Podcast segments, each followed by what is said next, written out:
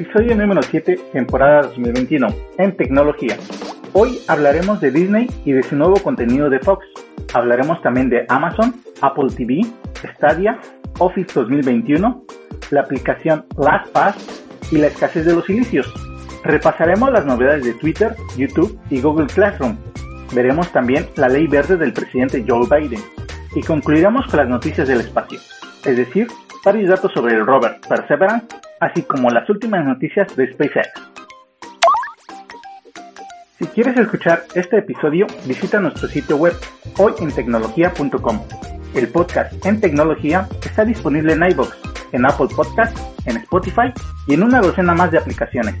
Si te gusta, por favor no olvides suscribirte, darle un like y compartir con familiares y amigos.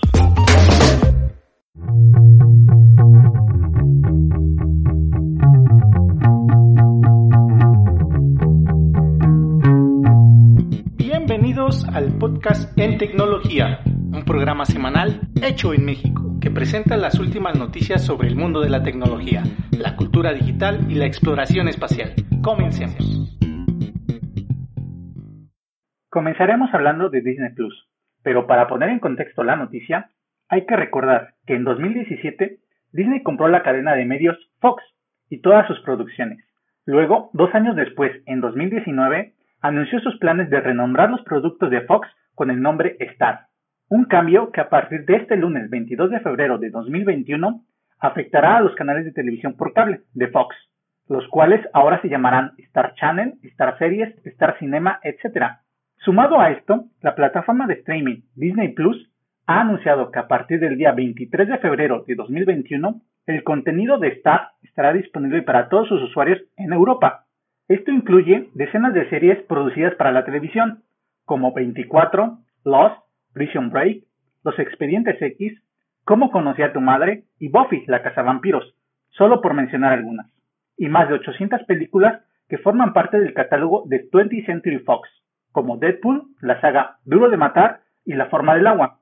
Sin embargo, lo malo es que esta inyección de contenido a Disney Plus viene con una subida a sus precios, pasando de los siete euros mensuales a nueve y de setenta a noventa euros anuales.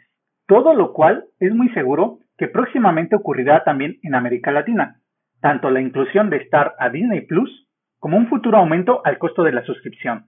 Por último, cabe aclarar que los suscriptores actuales en Europa podrán seguir contando con los precios antiguos hasta el próximo veintidós de agosto de dos mil veintiuno y que debido a que Fox, ahora Star, es en su mayoría contenido para adulto, Disney está trabajando en mejorar los controles parentales e invitará a crear un pin de seguridad para acceder al contenido.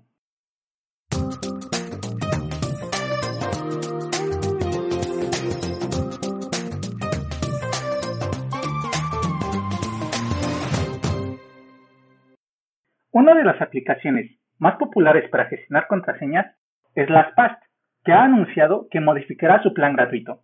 De modo que a partir del próximo dieciséis de marzo de dos mil veintiuno, las personas que cuenten con el modelo gratuito podrán acceder a la aplicación solo desde un tipo de dispositivos.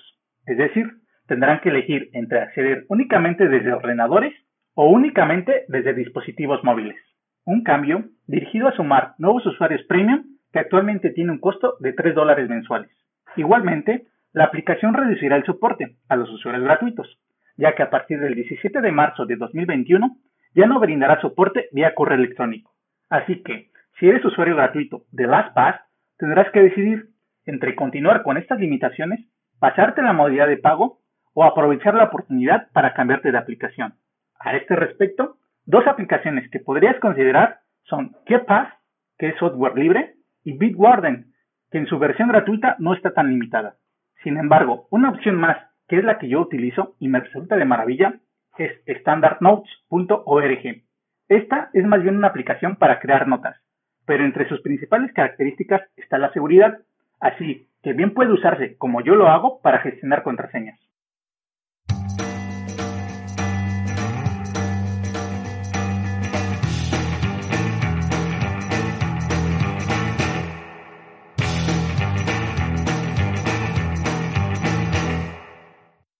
La aplicación de mensajería WhatsApp intentará nuevamente convencerte de que acepte las nuevas políticas de privacidad, que entrarán en vigor el próximo quince de mayo de dos mil veintiuno. Esta vez, por las próximas dos semanas, WhatsApp agregará un banner para explicar que su nueva política de privacidad no le permite a WhatsApp o Facebook leer los mensajes o escuchar tus llamadas personales. Dicho esto, lo que sí permitirá es que Facebook ayude a las empresas a procesar los chats que tienen con los clientes, esto en WhatsApp, y potencialmente obtener información publicitaria de ello. De modo que al final no hay mayor discusión. Si deseas seguir utilizando WhatsApp, tendrás que aceptar las nuevas políticas, o ya no podrás leer ni enviar mensajes desde la aplicación, a partir del quince de mayo.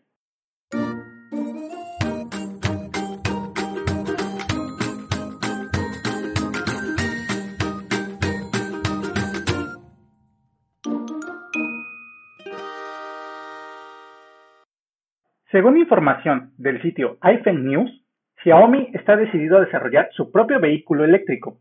El reporte menciona que Lei Jun, C E O de la compañía, dirige personalmente el proyecto.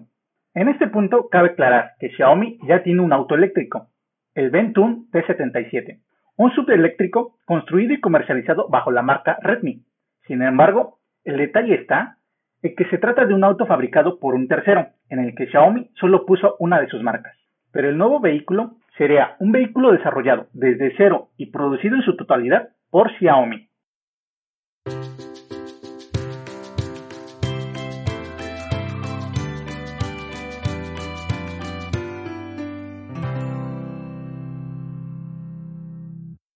Según los últimos informes de mercado, se ha acentuado la escasez mundial de chips, lo que generará una subida de precios en prácticamente la mayoría de los productos electrónicos, es decir, las consolas de nueva generación, los smartphones, los ordenadores e incluso los vehículos.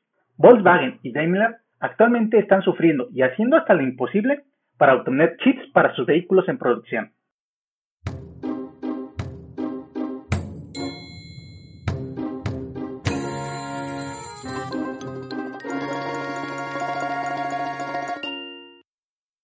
La empresa Amazon ha lanzado su propio Kickstarter, es decir, una plataforma al estilo crowdfunding, llamada Build It o Constrúyelo, que arrancó con tres productos: una báscula de cocina, una pequeña impresora de notas adhesivas y un reloj de cuco, todos compatibles con el asistente virtual de Amazon. De modo que si te interesa alguno de estos productos, tienes hasta el diecinueve de marzo de dos mil veintiuno para realizar una compra anticipada, y si se alcanza el objetivo de ventas, Amazon fabricará y te enviará el producto.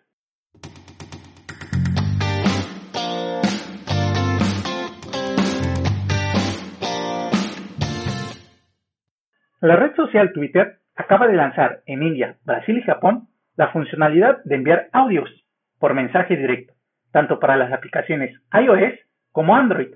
Los audios de Twitter funcionan de forma similar a los de WhatsApp o Telegram, pero la duración de los audios está limitada a ciento cuarenta segundos.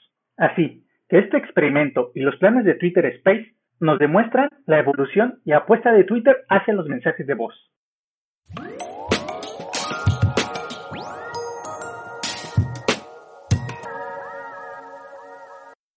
Reportes recientes indican que YouTube Shorts, una aplicación de videos cortos que será la competencia directa de TikTok, podría llegar a los Estados Unidos el próximo mes de marzo de dos mil veintiuno. Por otra parte, si tienes un canal de YouTube, ahora en la sección de análisis de YouTube Studio, puedes saber los canales que han visto tus seguidores durante los últimos veintiocho días. Una nueva función que nos permitirá conocer mejor los intereses de la audiencia. Por último, YouTube también adelantó otras funcionalidades que llegarán este año, dos mil veintiuno, pero las comentaremos conforme vayan llegando a la aplicación.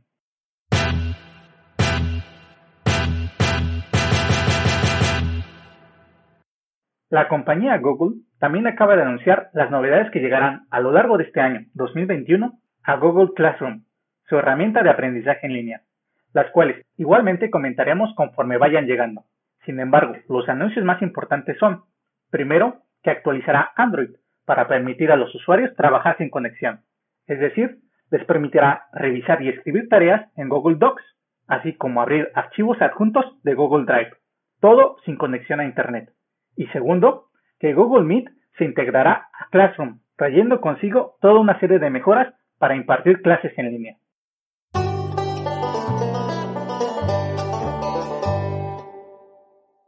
La compañía de software Microsoft presentó las nuevas versiones de su suite ofimática Office dos mil veintiuno, una para usuarios domésticos y otra para entornos empresariales.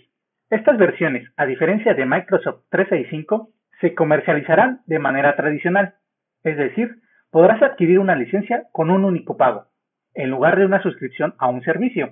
Esta dinámica puede resultar mejor para quienes prefieren comprar el software y contar con una autorización perpetua para usarlo. Obviamente, estas versiones no contarán con las funcionalidades de uso y almacenamiento en la nube, presentes en Microsoft trescientos sesenta y cinco. Por último, el software tendrá un soporte por cinco años y se espera que esté disponible posiblemente en abril de este año.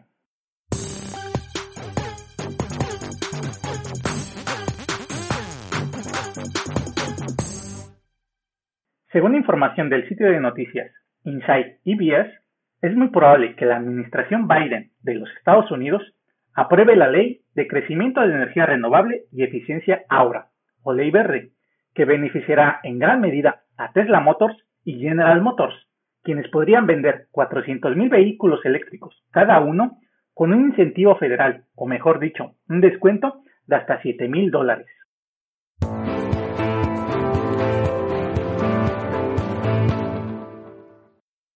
El lunes dieciséis de febrero de dos mil veintiuno, Elon Musk invitó al presidente de Rusia, Vladimir Putin, para participar en una sala de Clubhouse. Bueno, en realidad Elon Musk etiquetó en Twitter a la cuenta del Kremlin, junto con la invitación y un mensaje que decía: «Sería un gran honor hablar con usted». Todo apunta a que esta reunión se llevará a cabo, la cual de seguro será muy interesante. Por último, un portavoz del Kremlin también aclaró que el presidente Putin no utiliza directamente las redes sociales, por lo que es posible que la comunicación se realice utilizando otro perfil.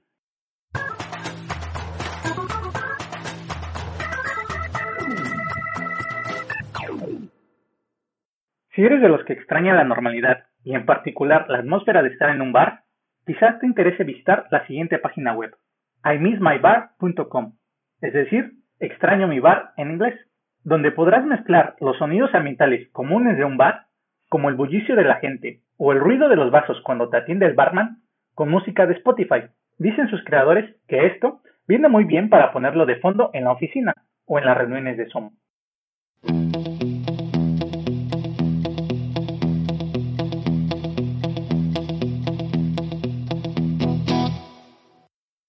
Es bien sabido que la compañía Apple tiene una fuerte tradición en limitar sus servicios exclusivamente a sus dispositivos. Sin embargo, este no es el caso de Apple T V. Esta semana se anunció que Apple T V ya cuenta con una aplicación para los dispositivos Chromecast dos mil veinte.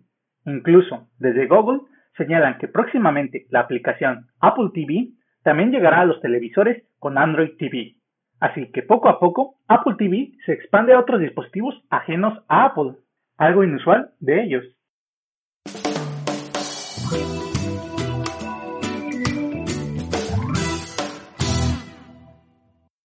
La empresa Google también anunció que ampliará el catálogo de juegos de Stadia, trayendo más de cien títulos este año, dos mil veintiuno, asegurando un año de estrenos y muchas opciones para la plataforma. Sin embargo, recordemos que Google anunció hace tan solo unas semanas que cerraría todos los estudios internos de Stadia, así que estos juegos dependerán de desarrolladores de terceros.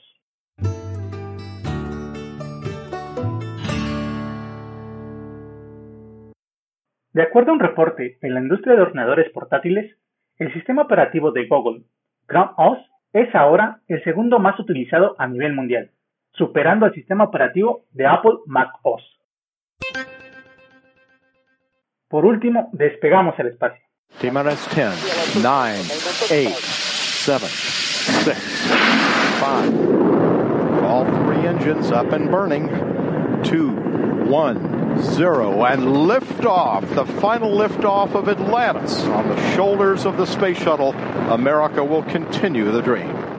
Como lo prometí, vamos a hablar del Perseverance, así que voy a recapitular varios detalles curiosos del rover y de la misión, aunque seguramente repetiré mucho el nombre Perseverance. Para empezar, el transporte del Perseverance, un robot de más de mil kilogramos, sirvió de experimento para las futuras misiones tripuladas, el cual se cargó en un cohete Atlas cinco The United Launch Alliance. Tras un viaje de siete meses, el Perseverance aterrizó sin problemas en Marte este dieciocho de febrero de dos mil veintiuno. Cabe señalar que solo diez de quince misiones destinadas a Marte han sido exitosas. El Perseverance, también apodado Percy, es el quinto vehículo en recorrer los terrenos de Marte, después del Sojourner, el Spirit, el Opportunity y el Curiosity, este último todavía en funcionamiento. El vehículo tiene un motor nuclear que utiliza cuatro coma ocho kilogramos de dióxido de plutonio como fuente de calor constante, que se convierte en energía eléctrica, e incluye dos baterías recargables de iones de litio. El Perseverance tiene menos capacidad de procesamiento que un móvil antiguo. Tiene solo doscientos cincuenta y seis megabytes de RAM y dos gigabytes de almacenamiento, con un procesador de doscientos megahercios. La razón es que tampoco requiere más. El rover solo obtiene información y deja que los ingenieros en la Tierra se encarguen de procesarla. Además, el equipo que lo desarrolló, el mismo que el Curiosity, prefiere utilizar componentes que le den la máxima fiabilidad y no arriesgarse a tener procesadores nuevos y que le puedan dar problemas. El Perseverance está equipado con cámaras y un software de reconocimiento de terreno que le permitió reconocer el punto de aterrizaje con una precisión de cuarenta metros, frente a los tres kilómetros de su predecesor, el Curiosity. Si todo va bien, el rover pasará los próximos dos años desarrollando sus cuatro objetivos principales: saber si Marte fue habitable en el pasado, buscar señales de esa posible vida pasada, recoger muestras e intentar producir oxígeno, y para ello lleva a bordo siete instrumentos científicos. El Perseverance lleva como compañero de viaje un dron, o mejor dicho, un helicóptero, bautizado como Ingenuity, el cual tiene como único propósito demostrar que es posible volar una nave en otro planeta. Cabe mencionar que esto no es una tarea fácil. Marte no tiene una atmósfera comparable a la de la Tierra. El aire marciano puede tener diferentes densidades. Además, el Ingenuity pesa solo uno punto ocho kilogramos y emplea energía solar para moverse. El Perseverance guardará sus muestras en tubos de ensayo, que tomará con su taladro, muestras que serán dejadas en el suelo y traídas a la Tierra por una futura misión en dos mil treinta y uno. Por último, después de su aterrizaje, los ingenieros de la NASA se encuentran comprobando el estado del rover de forma remota, lo cual tomará alrededor de un mes. Para terminar este episodio, hablaremos de SpaceX. El pasado dieciséis de febrero, SpaceX lanzó sesenta satélites más de Starlink, siendo el lote diecinueve de satélites colocado en órbita sin ningún problema aparente.